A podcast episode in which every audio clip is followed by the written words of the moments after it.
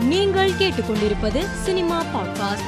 Oscar போட்டிக்கு தேர்வான குஜராத்தி மொழி திரைப்படமான செல்லோ ஷோ படத்தில் நடித்த குழந்தை நட்சத்திரமாக நடித்துள்ள சிறுவன் ராகுல் கோலி ரத்த புற்றுநோய் பாதிப்பால் மரணமடைந்தார். அறுபத்தி ஏழாவது தென்னிந்திய பிலிம்பேர் விருது வழங்கும் விழாவில் சாய் பல்லவி நடிப்பில் வெளியான ஷாம் சிங்கராய் படத்திற்காக சிறந்த நடிகைக்கான பிலிம்பேர் விமர்சகர் விருதும் லவ் ஸ்டோரி படத்திற்காக சிறந்த நடிகைக்கான பிலிம்பேர் விருதும் சாய் பல்லவிக்கு கிடைத்தது. இதனை பெற்றுக்கொண்ட சாய் பல்லவி இது குறித்து சமூக வலைதளத்தில் நிகழ்ச்சியுடன் பதிவிட்டுள்ளார். சேலம் சின்னப்பம்பட்டி அருகே உள்ள கிராமத்தில் இருந்து இந்திய கிரிக்கெட் அணிக்கு தேர்வான நடராஜன் வாழ்க்கை கதையில் சிவகார்த்திகேயன் நடிக்க உள்ளதாக தகவல் வெளியாகியுள்ளது. இதற்கு முன்பு அருண்ராஜா காமராஜ் இயக்கத்தில் கனா படத்தில் சிவகார்த்திகேயன் கிரிக்கெட் பயிற்சியாளராக நடித்திருந்தார் என்பது குறிப்பிடத்தக்கது.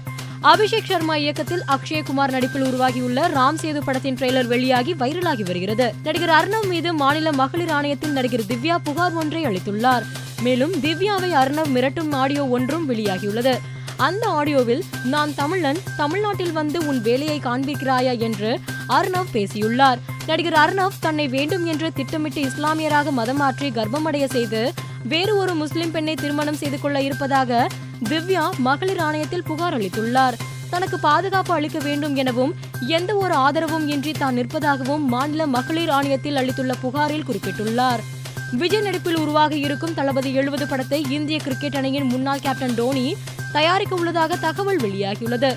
தோனிக்கு ஏழு விருப்பமான எண் என்பதால் விஜயின் எழுபதாவது படத்தை தயாரிக்க உள்ளதாக கூறப்படுகிறது. மேலும் செய்திகளுக்கு மாலை மலர் பாட்காஸ்டை பாருங்கள்.